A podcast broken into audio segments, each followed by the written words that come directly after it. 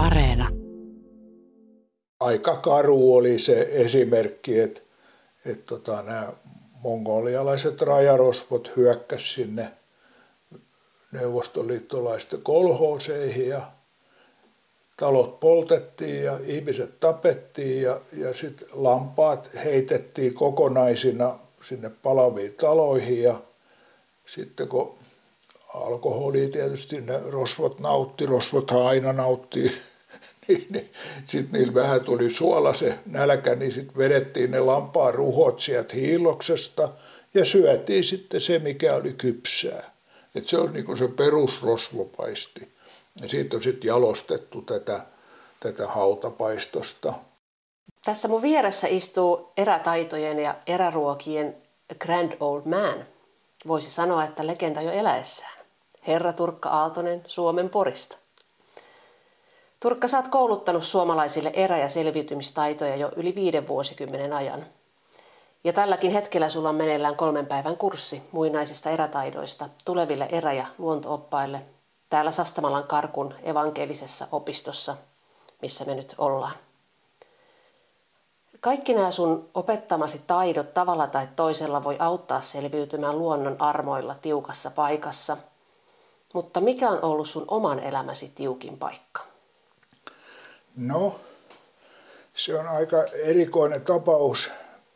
Tässä aloitellaan mun ristiäisistäni ja tasa 50 vuotta sen jälkeen olin viettämässä Silja Euroopalla 50-vuotispäiviin, niin samana yönä Estonia upposi siihen ja me emme koskaan päässyt Tukholmaan, vaan meidän kapteeni oli koulutettu tämmöiseen tilannejohtamiseen, niin Silja Eurooppa oli 16 tuntia siinä uppoamispaikalla ja, ja näin kaikki ne pelastuslautat ja liivit ja puolitäydet vedetäyttämät pelastusveneet, mitä telkkarissakin ihmiset näki, niin oli, olin siinä katsomassa sitä, mutta eihän siinä voinut mitään tehdä, mutta vaan todeta, että 800 ihmistä hukkui tuohon ja olimme sen hylyn päällä ja sieltä nousi koko ajan tavaraa sieltä hylystä. Tuulen nopeus noin 30 metriä sekunnissa. Oli täystyö olla siinä ulkona, piti kaksi käsi pitää siitä reilingistä kiinni. Se oli tiukka paikka. Se tuntui sen takia aika pahalta, kun mä olin just ollut ilmavoimien meriharjoituksessa kouluttajana ja me oli siellä käännetty pelastuslauttoja ja, ja oltu tämmöisissä vedenpitävissä puvuissa vedessä harjoituksissa, niin mä tiesin ihan tarkkaan, että kuin vaikeaa sen lautan kääntäminen on ja, ja tota, siellä oli suurin osa lautoista väärinpäin, pohja ylöspäin, ja sitä ei niinku, ilman harjoittelematta niinku, osaa kääntää. Et hy... Eli johtiko se siihen, että ne veden varassa olevat ihmiset ei päässyt niihin lauttoihin? Ei siihen sitten pääse, mutta siihen pohjan päälle ehkä pääsee, mutta sitten ei siitä tule sitä suojakatosta sulle ja siihen paleltuu. Silloinkin oli niin kylmä jo, että, että varmaan heikommassa kunnot ihmiset paleltokuoliaaksi 15 minuutissa. Tänään kertaisessa kuusikuva-ohjelmassa on siis vieraana Turkka Aaltonen elämänsä tärkeiden valokuvien äärellä. Ja nyt palataan sitten tosiaan tuosta äskeisestä Estoniasta 50 vuotta taaksepäin. Ensimmäisessä kuvassa on huoneen täydeltä naisia ja jokaisella on vauva sylissään. Takarivissä seisoo pappi. Kuvan etualalla on valkoisia putkirunkoisia sänkyjä. Mikä tämä paikka on ja mitä tässä tapahtuu? Tämä on sota-aikana otettu 30. päivä syyskuuta 1944 ja tässä on sen viikon aikana Turussa Heidegeenin synnytyslaitoksella kaikki syntyneet lapset. Ja jos vähän osaa matematiikkaa, niin voi päätellä, että, että lasten isät on ollut jouluaattona kotona. Ja, ja tota, tässä meitä on sitten kolmisekymmentä ja, ja mä olen toinen, toinen täältä oikealta papin vasemman puolella on kummitätini Eila Aaltonen ja, ja mua ei siinä paljon näy, mä olen kahden päivän vanhaa. Et tähän liittyy tähän kuvaan siis tosi hauska tarina. Sen takia mä halusin tämä tähän mukaan. Nimittäin oli, oli Keskiporin seurakunta järjesti tämmöisen 60-vuotis kastejuhlatilaisuuden, mihin kutsuttiin ihmiset juomaan kahvia, muistelemaan tätä ja, ja tota, oli vähän lauluja soittoa ja sitten käytiin läpi, että missä on syntynyt ja, ja, ja niin edespäin. Niin sitten meitä turkulaisia löytyi kaksi. Ja, ja sitten se rouva, joka oli toinen meistä turkulaisista, niin se näytti tätä valokuvaa ja sanoi, että hän on tämä kolmas vasemmalta. Mä sanoin, että herrastas, mä olen toinen oikealta. Ja me ollaan tässä samassa kuvassa, ei me ollut koskaan aikaisemmin tavattu. Jälkeenpäin kyllä morjastettiin aina kaupassa. No, siinä kun oltiin sitten porukalla, niin sitten sieltä sielt kahvihuoneen tai sali toisesta päästä kuuluu sellainen miehen ääni, iso vaalea mies huutaa sieltä, oot sie kukkosi, huutaa tämän rouvalle ja rouva vastaa siihen, o, niin olehan mie, mie olen. No mie on siu serkkuis, sanoi tämä toinen täältä. Ja si, niin tapasivat evakot siellä toisessa ja, ja se oli musta tosi hauska tilaisuus. No minkälaiseen perheeseen nuori Turkka syntyi? No meillä oli aika erikoinen tämä, tämä perhe. ja, ja tota, äitini ja isäni oli ihan e-, erilaisista taustoista. Isä oli Tarvasjoen seppäsuku ja, ja äitini isä oli kondittorimestari. Turusta muutettiin sitten Poriin ja, ja matka tehtiin kolmimoottorisella Junkers matkustajakoneella ja, ja se, se oli tosi semmoinen hieno matka, oli silloin neljävuotias ja muista vähän tästä lentomatkasta. Nyt tekisi mieli vielä päästä tämmöiseen vanhaan kolmimoottoriseen, koska se vielä lentää Euroopassa, täti Juu. Tämä oli tämmöinen yrittäjäperhe. Äidin isä oli tämmöisestä puolalaisesta alemmasta aatelista. Hän oli paroni, koskaan käyttänyt sitä arvonimeä, koska riitaantui isäs kanssa ja lähti kotoa pois nuorena, mutta nyt on tutkittu sitä sukua, niin, niin tota, se oli tämmöinen August Väkevän jälkeen oleva Puola kuningas Jan Sobievski, niin tämä esi-isä, äitini esi-isä oli kuninkaan lasten kotiopettaja. Ja siitä hyvästi nähtävästi kakarat oppi hyvin, niin opettajakin sitten aateloitiin. Toisessa valokuvassa seisoo pieni poika pyyhe harteillaan, kädet on ristissä rinnalla ja varpaat on uponneena hiekkaan.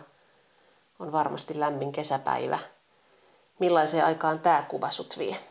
Tässä on varmasti Yyteris tultu just uimasta ja, ja mä olin kyllä kova palelemaan, että varmasti siinä on kovat hytinät käynnissä, mutta tota, ne oli ne lapsuuden kesät, ne oli aina aurinkoisia, kauniita ja, ja sodan jälkeen sitten kun suojeluskuntien ja lottien omaisuus siirtyi yhtenä yönä kaikki punaisen ristillä, niin myöskin se Yyterin meriravintola, joka oli lottien 30-luvun rakennuttama ja, ja pitämä, erittäin suosittu tänne ranta ravintola ja hotelli, niin, niin tota, punainen risti vuokrasi se mun isälleni ja, ja vieti siellä useamman kesän, varmaan 5-6 kesää asuttiin siellä ja, ja elettiin semmoista, ei nyt mitään rantaelämää, mutta, mutta tota, kuitenkin oltiin siinä Yyterissä ja siellä oli pieniä mökkejä,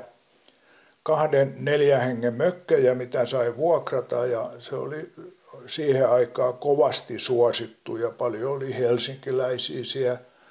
Siellä sitten oli tietysti säännöstelyaikaa, että ihmisellä oli omat sokerit ja omat voit.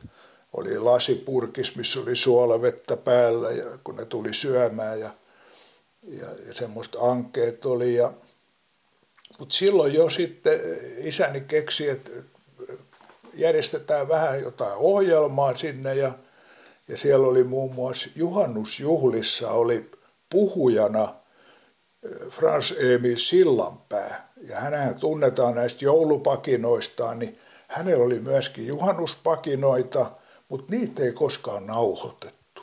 että ne tapahtui siinä sitten ja, ja, ja hänellä oli se tunnettu patalakki pääsi ja musta kaapu ja, ja tota, hän jutteli näitä, näitä juttuja ja olen istunut sillanpää sylissä ja, ja myöskin Ester Toivosen sylissä.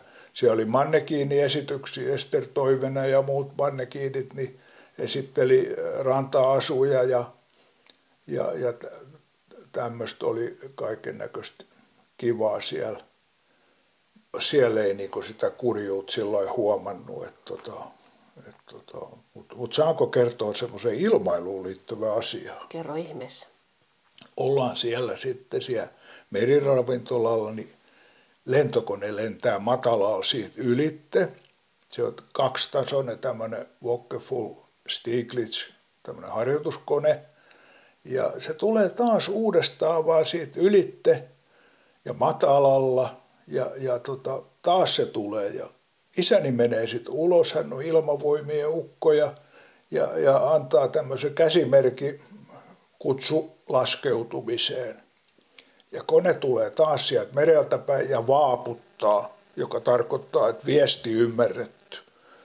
Ja, ja tota, ei aikaakaan, kun sinne tulee sivuvaunullinen moottoripyörä ja siellä on hävittäjälentolaivue 21 komentaja Mannerheimiristi ritari Eino Luukkanen ja adjutantti ja sitten niin emäntä rupeaa laittaa parasta pöytää ja käymme isäni kanssa piilottamassa se moottoripyörä, naamioimme sen koivun rungoilla ja oksilla ja, ja ukoilla varmaan kovastikin hauskaa siellä sitten ehtoa. Et en tiedä, oliko Pystyvätkö lentäjät seuraavan päivän lentämään? Tuskinpa vaan.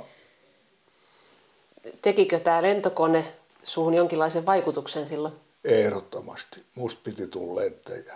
Ei ollut mitään muuta vaihtoehtoa, kun lentäjäksi piti päästä. No miten siinä sitten kävi? No siinä kävi loppujen lopuksi sillä tavalla, että purjelentäjä minusta tuli ja, ja myöhemmin sitten armeijan aika oli laskuvarijääkäri, mutta en, lentämään en moottorikoneella päässyt. Mulla oli sen verran semmoista hajataittoa silmissä ja vieläkin, että en pystynyt, pystynyt menemään läpi näitä kaikki kokeita. Ja se oli suuri pettymys tietysti.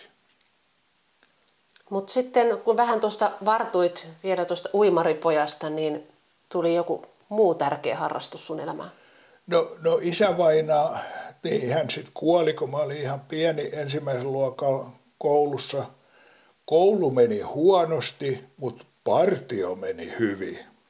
Et, et minut loppujen lopuksi oli sitten ammattipartiolaisenakin. Joo, usein pinnattiin koulusta ja oltiin päivä jossain hyvässä retkipaikassa. Ja, ja tota, ei siellä mitään pahoja tehty, mutta tota, sai olla siellä rauhassa ja rakenneltiin laavuja ja kotarakennuksia ja osattiin tehdä jo pikkupoikan hyvät tulet, nuotiot, kaiken näköisissä sääolosuhteissa ja, ja pärjättiin siellä hyvin. Mulla oli erittäin hyvä retkikaveri, oli, oli tota Jyrki Kangas, joka just poistui kuoli tässä vuosi sitten, oli, oli Poriatsi taiteellinen johtaja. Hän oli mun niitä parhaita retkikavereita. Jyrki ei tarttanut kyllä pinnat koulusta, mutta mä pinnasin. Sitten parikymppisenä tuli armeija-aika ja susta ei sitten tosiaankaan sitä lentäjää tullut, niin minkälaista se armeija-aika oli? No mä hain laskuvarjojääkärin kouluun ja, ja tämä koulu oli silloin, kolmas kurssi oli mun suorittama ja se oli niin kuin alkuvaiheessa se suomalainen laskuvarijääkärikoulutus. Ja siellä oltiin maastossa hyvin paljon, ei se hyppääminen ollut se tärkein osa, vaan, vaan nämä maastojotokset ja, ja tota, se oli vähän erilaista se armeijan touhu siihen aikaan, että että se oli niin kuin, kuri oli kovempi.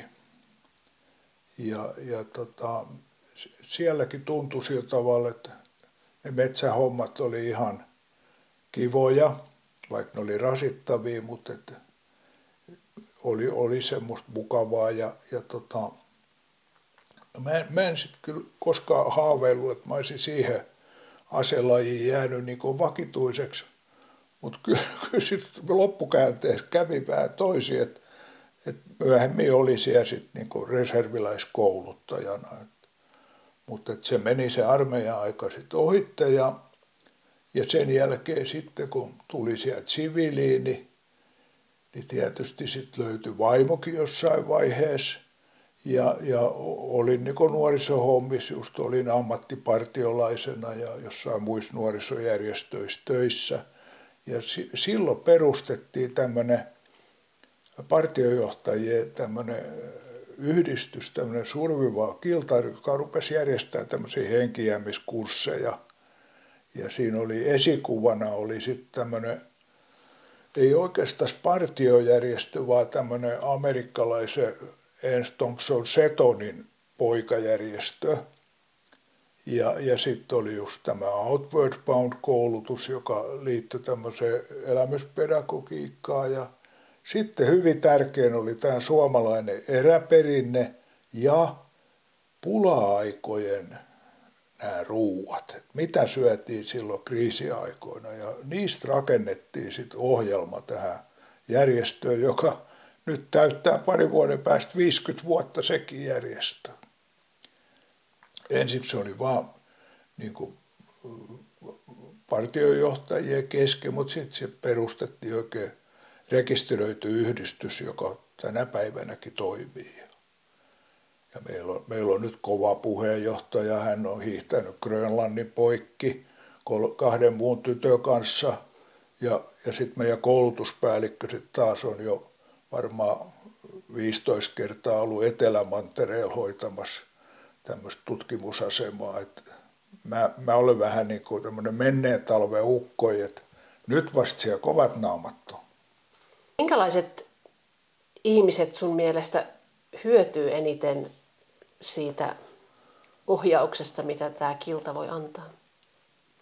No siellä, siellä on monennäköistä ihmistä, mutta mut just mitkä on jollain tavalla haluaa niin oppia luontoasioista enemmän. Siellä paljon käsitellään syötäviä kasveja, sieniä ja, ja, ja just tätä majoittautumista luontoon. Eli luontoalan yrittäjät – hyötyy siitä varmaan kaikkein eniten ja, ja sitten tämmöiset vakavahenkiset retkeilijät, jotka tekee tämmöisiä vaativia retkiä tämmöisiin vähän erikoisempiin paikkoihin, että selvästi on näkynyt, että nämä on niitä ihmisiä, jotka tulee. Että ei siellä mitään maailmanlopun odottajia ole, että että että kyllä ne on ollut kaikki mun mielestä ihan järki-ihmisiä.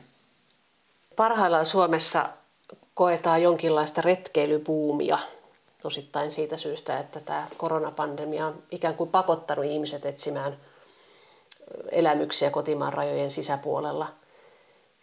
Esimerkiksi kansallispuistojen kävijämäärät on ollut kovassa nousussa, mutta valitettavasti samalla on sitten todettu, että osalta kävijöistä puuttuu ihan perusretkeilytaitoja ja käytöstapojakin – ja on myös kuultu uutisia siitä, että ihmiset on lähtenyt liian vaativille retkille erämaahan liian vähillä taidoilla. Niin mitä mieltä sä Turkka oot tästä suuntauksesta ja mitkä olisi sun mielestä ihan niitä vähimmäistaitoja, jotka pitäisi osata, kun lähtee no, retkeilemään? Luotetaan liian paljon kaikkiin tämmöisiä, tämmöisiä tota noin, vehkeisiä, kyllä niin perussuunnistaminen, karta ja kompassi kanssa on niin niitä taitoja, joka pitäisi hallita – ei nämä uudenaikaiset keksinnöt mitään huonoja, mutta perustaidot pitäisi olla ne vanha-aikaiset ja, ja just tämä oikea vaatetus. Ja sitten pitäisi vähän tietää, mihin se oma kunto, mihin se riittää se, se kunto, että tota, ei ahmita mitään semmoisia pitkiä päivämatkoja. Ja sekin täytyy muistaa, että jos, jos se maasto on vaihtelevaa, että jokainen ylämäki – lisää aina sitä, sitä rasitusta, että et, et, tota, tämmöistä ei otet huomioon. Ja sitten niin, ihmisillä on myöskin paljon kaikkia lääkityksiä, että et, tota, ei ota huomioon sitä, että ne rasittaa noin noi kävelyt yllättävän paljon. Että tota, ja kyllä tietysti tulentekotaito on semmoinen, semmoinen just, että niitä ei tuli saa tehdä, mutta kun niin virallisilla tulentekopaikoille, että sitten on oltava joku retkikeitin, jos meinaa siellä sitten tehdä ruokaa. Että aika ikäviä juttuja, kun niitä on satoja luvattomia tulipaikkoja löytynyt noista kansallispuistoista. Että se on jo ihan vaarallista semmoinen touhu. Että, mutta harjoittelu tekee mestari. Katsotaan sitten kolmatta kuvaa. Kaikki nämä Turkan kuvathan on myös teidän kuulijoiden katsottavissa osoitteessa yle.fi kautta kuusi kuvaa. Tässä kolmannessa kuvassa sä tähtäät jousiaseella kohti taivasta. Taustalla pilkottaa varmaankin puuvene, eli jossain vesistön äärellä ollaan. Voin arvata, että toi jousipyssy on sun itsesi rakentama. Se on kyllä tehdastekone. Aha. Ja, ja tota, tässä ollaan tämmöisen soutuvaelluksella Porin merikarvian välillä. Ja tämä on varmaan merikarvia semmoinen pitkä Kari-niminen saari. Ja siinä on soudettu Porista ja yöpytty siellä matka-aikan saarissa ja sitten tässä Pitkäkarissa muutama yö. Ja täällä oli sitten tämmöinen erilaisten metsästysjousien esittely. Ja tässä kävi semmoinen juttu, että jousimetsästys oli, oli vaarassa, että se, se olisi kielletty lailla. Mutta sitten fiksut vanhat lainvalmistelijat, metsästysukot sanoivat, että pojat, että jos te järjestäydytte, niin silloin se muuttuu tämä homma, että sitten voidaan ottaa tämä jousimetsästys myöskin mukaan. Ja oli sitten muutamia kovia jousimetsästäjiä, jotka nopeasti järjesti tämmöisen kokouksen sinne Helsingin lähelle. Ja mäkin sitten olin siinä mukana, oli jopa sitten se perustavan kokouksen sihteeri ja perustettiin Suomen jousimetsästäjäliitto. Ja no sitten piti sitten esitellä vähän nuorisolla näitä erilaisia välineitä ja, ja tässä ammutaan tämmöisellä lentoa ammutaan nuolella. E, siinä on semmoinen juttu, siinä on semmoinen iso sulitus, että se lentää kovasti joku 30 metriä ja sitten se pysähtyy ja putoaa alas se nuoli. Siinä on ne flu-flu sulitus. Ja mu- muutenhan ei saa tuolla tavalla ampua nuolta suoraan ylös. Se voi lentää sitten kilometri päähän joku keuhko ja se ei ole kiva. Tämä on just tämmöiseltä henkiäämisharjoitukselta. Me kutsumme niitä ulkoiluturvallisuuskursseiksi. Ja, ja täytyy vaan mainita, että tässäkin meillä oli ulkolaisia osaottajia, ruotsalaisia oli iso ryhmä mukaan tässä soutuvaelluksessa ja meillä on ollut saksalaisia, ruotsalaisia, tanskalaisia. Ruotsalaiset perusti sitten samanlaisen yhdistyksen vähän meidän jälkeen ja se täyttää ensi syksyn 40 vuotta. Onko sä itse saanut saalista jousiaseella? Mä, mä olen ollut usein jänisjahdissa just, sieltä ovat koiraa ajanut ja ollut passissa ja jänis on nostanut vaan, se on pysähtynyt ja sitten se on nostanut jalkoja ja ihmetellyt, että mitä nämä kepit oikein on, kun tämä tupsahtelee. Et, et ampumahollilla on kyllä päästy, mutta ei ole kyllä syöty niitä jäniksiä. Et, tota. Minkälaisia asioita näillä sun kursseilla tehdään ja valmistetaan? Mä opetan niin luonnonhyötykäyttöä, syötäviä sieniä ja kasveja ja, ja just majoittautumista ja, ja, ja tämmöisiä perusasioita. Mun on niin pääpaino enempi näissä kesäharjoituksissa. Et, et, et, tota, talviharjoitukset on nykyään sit asiantuntijoiden käsissä. Et, et mä olen ollut sieni- ja yrttineuvoja – ja sitten myöhemmin kouluttautunut tämmöiseksi tarkastajaksi. Että mä olen kerutuotetarkastaja. Ja, ja sen takia just niin aikanaan pääsin, olin ensin informant, tämmöisen kokemusperäisen kertojana näistä, näistä harjoituksista maanpuolustuksen tieteelliselle neuvottelukunnalle ja sitä kautta sitten niin pääsi tämmöisiin kokeilu, sissihuollon kokeiluharjoituksiin. Ja, ja se on niin aika harvinaista kuolevaisella päästä siihen mukaan. Että tota, laskuvarjojääkärikoulu suorittaminen sitten niin oli yksi tämmöinen tekijä, joka avasi sitten tietä. Että näillä omilleni olen käynyt sitten koulutusta antamassa kanssa, mikä on erittäin harvinaista, että pääsee niin sinne takaisin sinne omaan paikkaansa. Onko tämä sun elämäntyö enemmän sattumaa vai, vai tuota, oman kunnianhimon johdattelemaa? Kyllä se varmaan on enempi sattumaa, mutta tietysti siinä on sitten ollut tämä, tämä halu, halu niin tehdä tästä harrastuksesta ammattia. Mutta onnellisia sattumia koko ajan, niin kuin varmasti ihmisten elämässä on. Että tota, palaset on loksahtanut paikoilleen. Sun valitsemassa neljännessä kuvassa on pari, pari miestä, tällaiset maastokuvioiset sadetakit on päällä, jotakin tuollaista vihreitä kasvia siinä ihmetellään. Ja sä oot varmaan tuossa oikeassa reunassa viininpunainen paretti päässä. Mitä tapahtuu? Milloin kuva on otettu?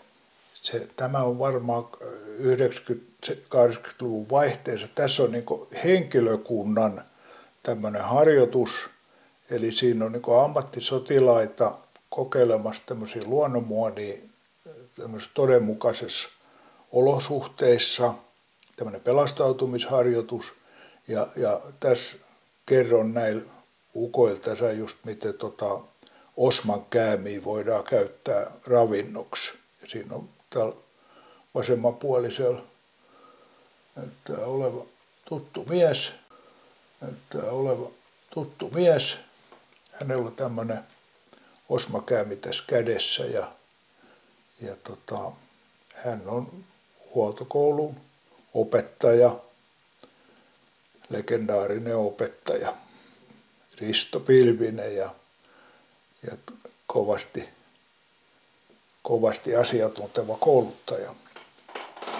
Meillä oli tämmöinen, kierrettiin eri, eri puolilla eh, erilaisissa maasto-olosuhteissa ja, ja tutkittiin riistan eh, pyyntiä ja, ja, ja sitten korvikeravinnon honkkimista pettuu ja jäkälää ja kaikki kokeiltiin ja syötiin ja, ja, ja siitä tehtiin sitten tämmöinen luonnonmuona ohjeisto, joka aikanaan oli sitten tämmöinen ETS, eli ei tietoja sivullisille, mutta nyt se on, on siellä kuulemma siellä netissä sitten luettavana. Siinä on tämmöisiä luonnon hyötykäyttöohjeita.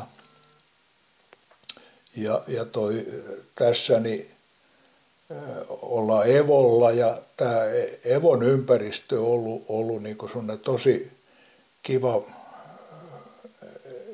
retkipaikka myöskin ja, ja joskus näimme, kun oltiin karku eräoppaiden kanssa siellä tämmöisessä eräänlaisessa henkiämisharjoituksessa, niin, niin Ilves tuli meitä vastaan. Ensin nähtiin Ilveksen pentu, ja, ja tässä näin joku sanoi, että hyi, että kattokaa len, len, leijonapentu. Se oli ihan sen näköinen, on pieni. Ja, ja mentiin vähän lähelle, mutta sitten siihen tulikin emoilves, joka köyristi itsesi niin kuin kissat yleensä tekee ja näytti kauhean isolta. Ja sitten hän murisi tämä ilves äiti siihen malliin, että me todettiin, että ei tästä sitten kyllä lähemmäs mennäkään. Että käy huonosti, jos me nyt mennään tota pentua katsoa kovin läheltä. Ja ihan niin kuin kissa, Ilves otti sitä pentua niskasta kiinni ja kuljetti pois. Ja, ja tota, siitä kun sitten käytiin siellä metsäkoululla myöhemmin, kerrottiin mitä oltiin nähnyt, niin ne koulun vakinaiset henkilöt sanoivat, että he ovat täällä ollut vuosikymmeniä eikä koskaan nähnyt Ilvestä. Että kyllä, kyllä heitä harmittaa se on harvinainen näkö ja hieno alue se, se Evon maasto. Että Siellä on monennäköistä tämmöistä pientä järveä ja, ja, ja sotaväellä oli erikoislupa kalastaa siellä ja majavi siellä on ja, ja tota, joskus oli lupa semmoiseen majavapyyntiinkin, mutta sitä ei sitten kyllä onneksi saatu sitä majavaa. Me oltiin kyllä myöskin harjoituksissa saaristossa ja, ja tota Lapissa, että oli niin eri vuodeaikoin eri paikoissa tehtiin tämmöisiä kokeiluharjoituksia, joka oli todella antoisaa. Ja mäkin olen ollut tämmöinen freelance-toimittaja ja, ja tehnyt kirjoja, niin monta niin hyvää ruokareseptiä ja aihetta löytyi sitten täältä metsästä. Jos sun pitäisi valita yksi luonnonkasvi, niin mikä olisi se sun lempikasvis, mistä no tää, mitä voisi tää, hyödyntää? Tämä osmakäämi just on semmoinen, että siinä on niinku se syötävä juurakko ja sitten se kukkavarren tyviosa on niinku parsaa ja sitten se, se tähkä ennen kuin se tulee se on ruskeaksi, niin se vihreä tähkä voidaan keittää ja syödä ja, ja tota, se on todella niinku käyttökelpoinen. Ja jos on oikein iso kasvi, niin siitä voisi vaikka tehdä tuohon jousipyssyyn niin nuolen. Se on makeen veden kasvi, että esimerkiksi merenrannoilla sitä ei kasva, että siellä on sitten taas nämä ruovikot ja kaislikot sitten, mutta tämä on niin todella hyvä. Ja Jenkkipoika sanoo, että, että, että Osmankäämi on soiden supermarket, että siitä löytyy vaikka mitä sitten, että ne, ne jopa sit sitä eh, hedetähkää, niin, niin siitä tulee sellaista valkoista, keltaista siitepölyä, niin ne sitä ottaa talteen ja paistaa ohukaisia sitten, se kullavärisiä ohukaisia. Tuossa aiemmin, kun puhuttiin vähän tästä retkeilybuumista, niin voiko sanoa, että on vähän hortoilubuumikin nyt tullut uudestaan, koska musta tuntuu, että tässä meni muutama vuosikymmen, ettei kukaan syönyt luonnosta mitään. Kyllä, pitää paikkansa. Ja mäkin olen tehnyt pari yrttikirjaa ihan väärää aikaa. Ei, ei se ollut muotia vielä, että ei, ei ollut mitään erikoisia myyntimenestyksiä. tota, Sitten joku teki niitä seuraavia, niin jo varmaan kassa kilisi mukavasti.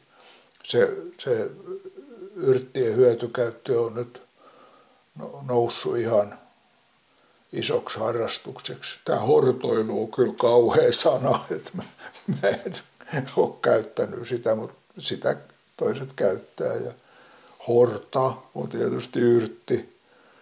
yrtti tota noin, niin en muista onko kreikkaa vai latinaa. No mutta sä oot käynyt näitä ruokia valmistamassa myös ihan televisiossa.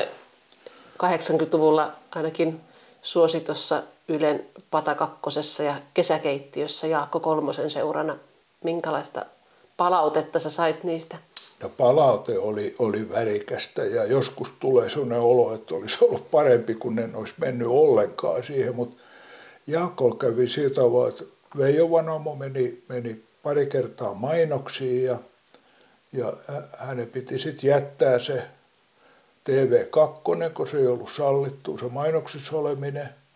Ja Jaakolla oli siihen sitten katsottu semmoinen maanpuolustustieteellisen neuvottelukunnan tutkimussihteeri, joka nuorena maisterina sai sitten paikan ison keskusliikkeen tämmöisen tuore vihe, niin hedelmäpuolen ja vihannespuolen päällikkönä ja tämä rouva sanoi, että ei, ei hän ei rupea tähän näin, kun hänellä on tämä, tämä uusi työ, että, että hän, hän ei sovi nyt tähän ollenkaan. Ja sitten se sanoi, että ottakaa se turkka.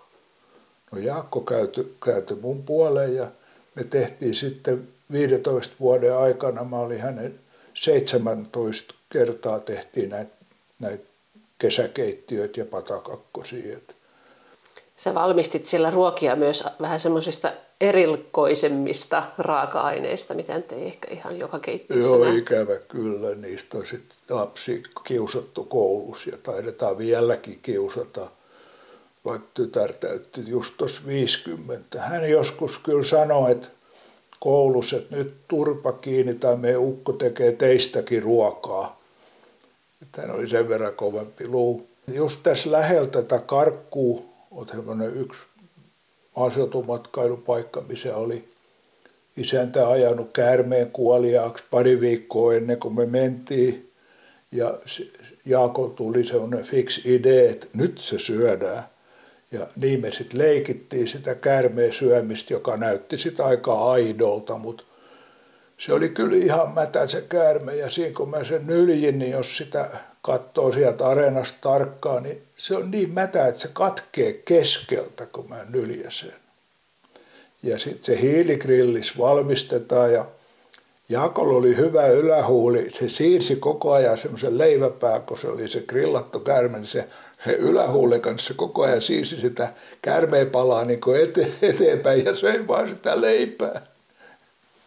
Se oli olevinas hauskaa, mutta siitä, siitä on tullut semmoista palautetta, että olisi saanut sekin reissu jää tekemättä.